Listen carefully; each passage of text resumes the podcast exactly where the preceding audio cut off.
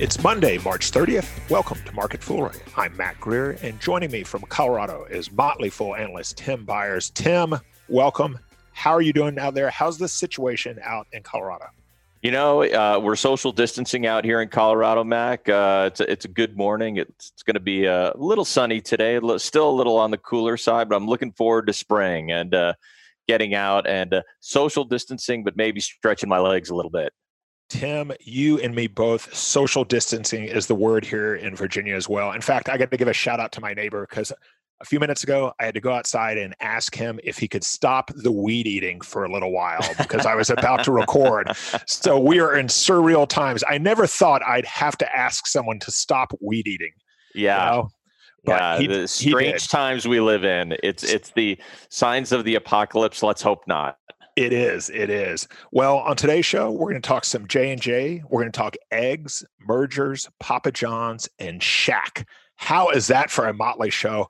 But let's begin with the latest on the coronavirus. On Sunday, President Trump announcing that he was extending social distancing guidelines until the end of April. Now, Tim, at the time of our taping right now, more than 2,400 deaths in the U.S yep. with more than 1,000 of those in the state of New York alone. Right. And and and I know I, I I think I speak for you as this crisis continues to unfold.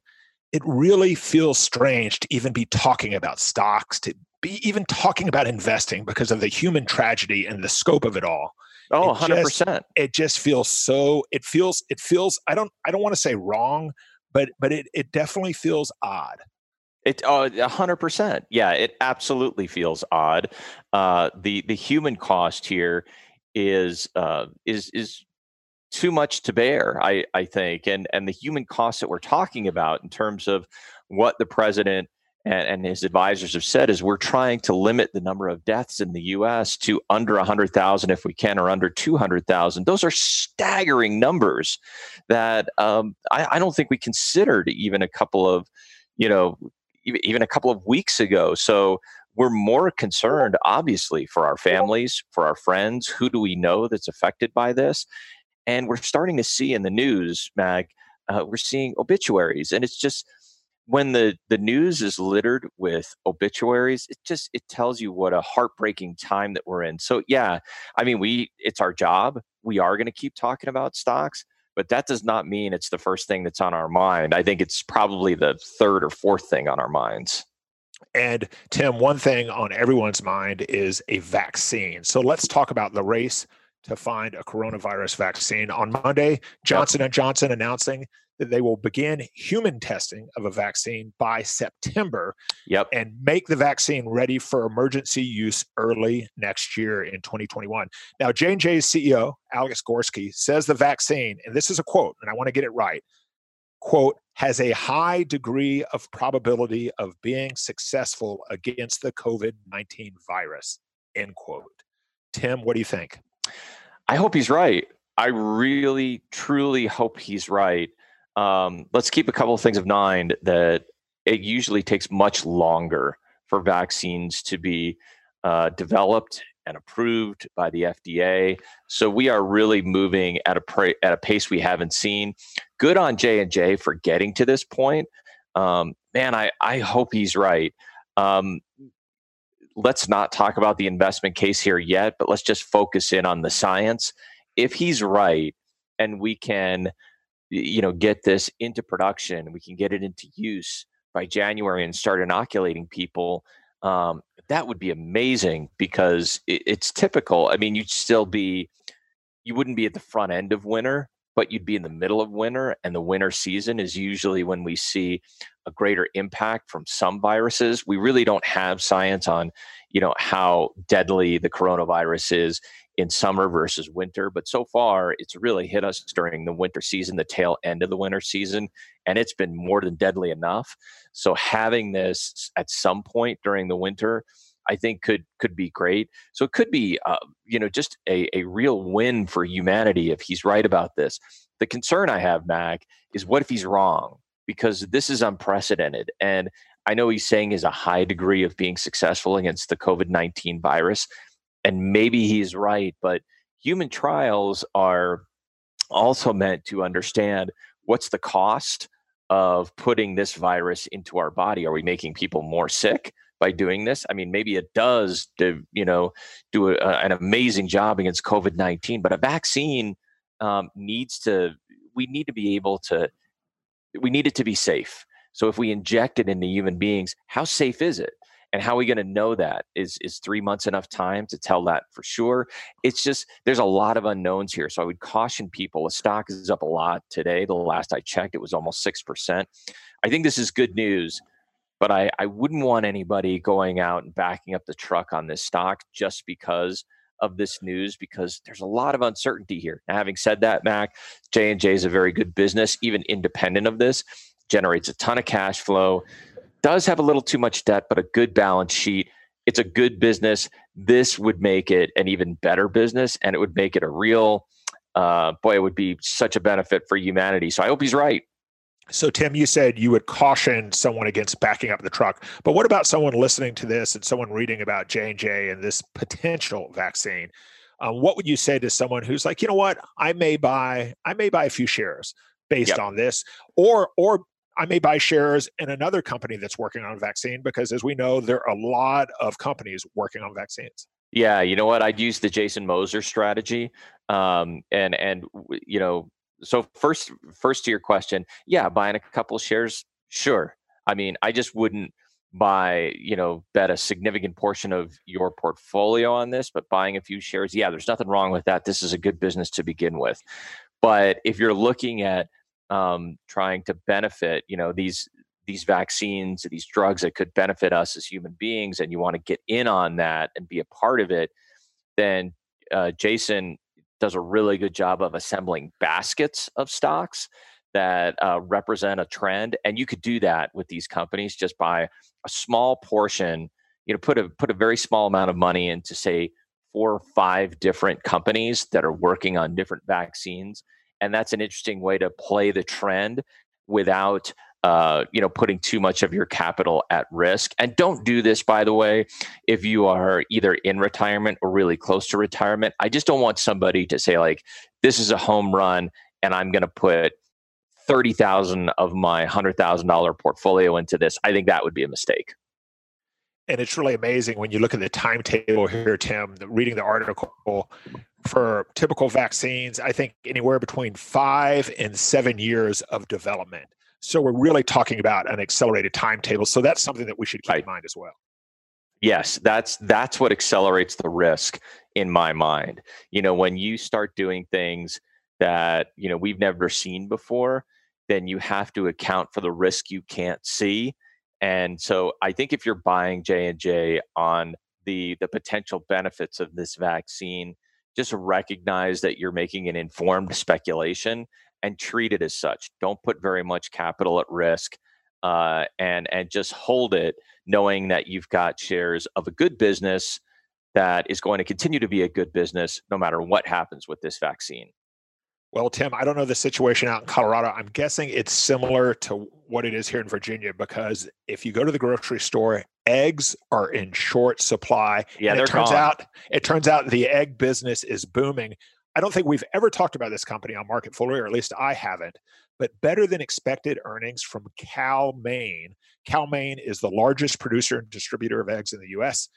Now, Tim, when I look at the stock chart of Cal-Maine over the last five years, it's really lost to the S&P. Nothing that great, but year to date, the stock is basically flat and and obviously that means that it has crushed the S&P year to date. So right. maybe, maybe more of a good defensive stock, right? Uh, well, that's what it seems like. Here's the thing. I think there's a couple things. So eggs you can keep for a while. It, you know, if you stock up on eggs, you know, say two or three dozen, uh, you've you've got some emergency food for for a little while. So that makes it, you know, an an interesting. Uh, you know that makes it very interesting. And Cal-Maine, like you said, is the biggest supplier of of eggs here in the United States.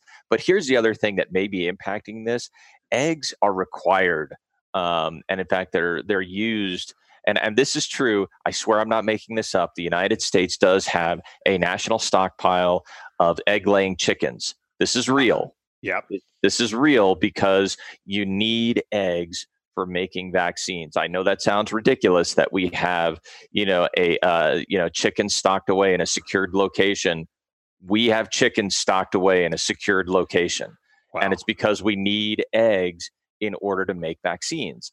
And so I do think there's a, you know, maybe there's a run on eggs here because it's, you know, a healthy source of protein, but also because we need these things in order to make vaccines. So, um, yeah, maybe an interesting defensive stock. It might be more of a short term stock, Mac. I mean, I don't know what happens to this company after we're on the other side of this crisis, but uh, very interesting timing for this company. Well, I am pro egg. Beginning maybe like five years ago, every morning I eat two eggs, Tim. So I am wow, pro egg. All right. Yeah, yeah. I mean, you know, and so far I think my cholesterol is good, and the protein thing it just totally works for me. It's been it's been a game changer. Nice, I love it. You know, you are a sp- you are the uh, the spokesperson for the National Egg Board. I may be the reason that Cal-Maine's earnings are up so big. That's it. Okay, okay. Let's talk about a big deal that just got approved. The Justice Department has approved the merger between United Technologies and Raytheon. Now, Raytheon, huge defense company. United Technologies, people may not know that name, but I'm sure they know a lot of their businesses. United Technologies owns Carrier Heating and Air Conditioning, Otis elevators, Pratt and Whitney aircraft engines. The new company will be called Raytheon Technologies. Tim, this is an all stock deal and the approval is conditional on Raytheon shedding some of its businesses. Yeah, they have to shed Otis Elevator and and Carrier Air Conditioning. And I frankly am more interested in those two spinoffs than I am in the main company. But let's just talk about the main company for a second. It does make a lot of sense because Sikorsky is a big provider of uh, transport helicopters. Uh, it's been around for a really long time. And uh, so that makes sense, folding that piece, that defense piece, into the, the Raytheon business. Pratt and Whitney, the same thing. I mean, Pratt and Whitney is one of the largest uh, makers of aircraft engines in the world, and not just commercial aircraft, but also military aircraft. So um, it does make a, a lot of sense to fold those two pieces of the business together. But I'm fascinated to see what happens once we get a look at the the financials for Otis Elevator and for Carrier. And frankly, um, Carrier just bring you know it's a little on the nose and close to home for me because I am a uh, I am a graduate. Uh, I have a graduate degree from Syracuse University, uh, and uh, that is the Syracuse, New York, is the home of Carrier air conditioning. And I I spent a whole lot of time in the Carrier Dome while while I was at Syracuse. So uh, nice. it is a uh, you know, it, it's it's it's a very interesting couple of companies. Of the two, though, much as I like Carrier and it just sort of speaks to my past, you know, the one that really interests me most is Otis because Otis is that kind of company that is everywhere, and you probably encounter it every day, and you don't even know it uh, because you're probably using an Otis elevator if you work in an office building. I mean, maybe we're not using them now as much, but in an apartment building, uh, in an office building, these things are everywhere. And Otis actually has a a fairly rich business in terms of servicing those elevators because elevators do need to be certified and serviced. I think it's every year. So that to me is probably a better business than we actually think it is. So I'm going to be curious to see what it looks like once it's spun off. Tim, I'm pretty sure I've made this joke before, and I and I'm I really want to be better than this. So I'm I am I am. but you're am, not better than this, Mac. Let's so just say I, it right up front. That is true. So I am not I am not going to ask you if Otis Elevators has its ups and downs. I'm glad that you didn't. That's good. Uh, I I'm restrained. Glad, I, I'm glad that you didn't. I, I will say, uh, hopefully more ups than downs. Yes, hopefully more the ups and the downs. Well, speaking of more ups and downs, and actually maybe more downs than ups now, Papa John's and Shaquille O'Neal, well, maybe headed for a divorce. Now, Shaquille O'Neal joined the board, you know, a little over a year ago or so, and now the advisory firm Institutional Shareholder Services says that O'Neal has missed too many board meetings at Papa John's and should not be reelected to a second term. O'Neal attended less than 75% of the board and committee meetings over the last year. Tim, what do you think? Um, I really like this move by ISS. I'm not sure that, you know, I don't have a strong opinion about whether or not he should be uh, voted off of the board.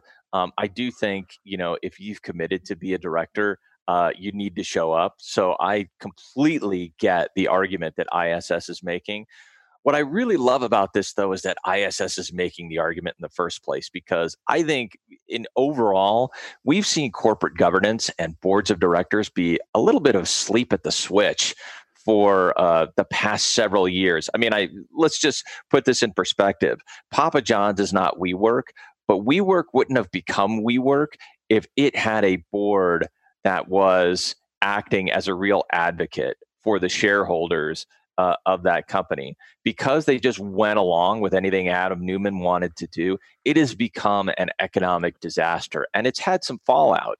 Um, and I, you know, we've we've seen. I've weirdly enough, like during this crisis, this is how bad this company has been. That there are still some WeWorks open. It passes understanding why this is still happening, but apparently that's still the case. But I think when you have shareholder activism, I mean real shareholder activism, and and uh, you know shareholders getting involved and uh, holding a board of directors accountable, that's good. That's good for all of us. So I hope this is the first of many moves we see in terms of more activist shareholders, more uh, you know more arguments in favor of you know real oversight of, of, companies. So yeah, maybe Shaq should, uh, you know, frankly, get the boot here. I'm I'm I'm with ISS and Spirit, even though I don't know the details. Okay, I have two thoughts there. First of all, at least for the near future, can't Shaq just zoom in? I mean, how hard is that? Yeah, of course. Via Zoom, right? Right. And then going forward, here, here's my proposal. Um, if I don't know if you're, are you a big basketball fan, Tim? Oh yeah, sure. Okay, well, as you know, and as if people aren't basketball fans, they may not know that when he played, um, Shaq was an incredible player. Absolutely. But, but, one of his Achilles heel was his free throw shooting. Just an yep. awful. He shot around yep. 53% for his career from the line. That's terrible. If you're not a basketball fan, just know that teams would intentionally foul Shaq yep. so they could make him shoot free throws. They call him the Hack-a-Shaq. Okay. So if I if I'm Shaquille O'Neal, I'm like, give me another chance, Papa John's and and the and the and the deal is that my board attendance is going to be higher than my free throw percentage. There you go. Right. So, you, and, so I'm going to and it's apparently already there, Mac. It's uh, apparently it's already there. If it's 75 percent, he's already he, he's already beating uh, the Mendoza line he had on his free throws. Well, so, we don't know exactly. They say he attended less than 75 percent. I see. Gotcha. See? Gotcha. So we don't know. So if I'm Shaquille O'Neal, I'm going to say, you know what? I'm going to attend at least 53 percent. Yeah. I think, you know, and I'm going to zoom in. I'm going to zoom in a lot. Right. Low bar, but low if he bar. leaps if he leaps over the low bar, he stays. All right. Yeah. On a serious note, I was excited when he came on the board a little over a year ago. I'm not a shareholder, but as you know, Papa John's has had some real struggles, some real image problems, and it feels like that he could be a real ambassador. But so far, sounds like maybe not working out too well, huh? Yeah, not as not as good as the icy hot deal, apparently. okay, well, let's move to the desert island question as we wrap up. You're on a desert island over the next five years, and you have to own one of these stocks. What are you going with? We've got Johnson and Johnson, we've got Cal-Maine, we've got the soon-to-be Raytheon Technologies, or Papa John's. Here's why I'm going to go with the Raytheon Technologies, even though I'm super interested in J and J because it's such a good business, and I don't think it needs the vaccine to continue to be a great business. The reason I'm going with Raytheon is because after this deal is done, I'm going to get shares of Otis and I'm going to get shares of Carrier, and I'm very interested in the in those two as independent businesses. Otis more than Carrier. Okay. Well, there you go. Marketfoolery at fool.com is our email, marketfoolery at fool.com for your questions, for your comments.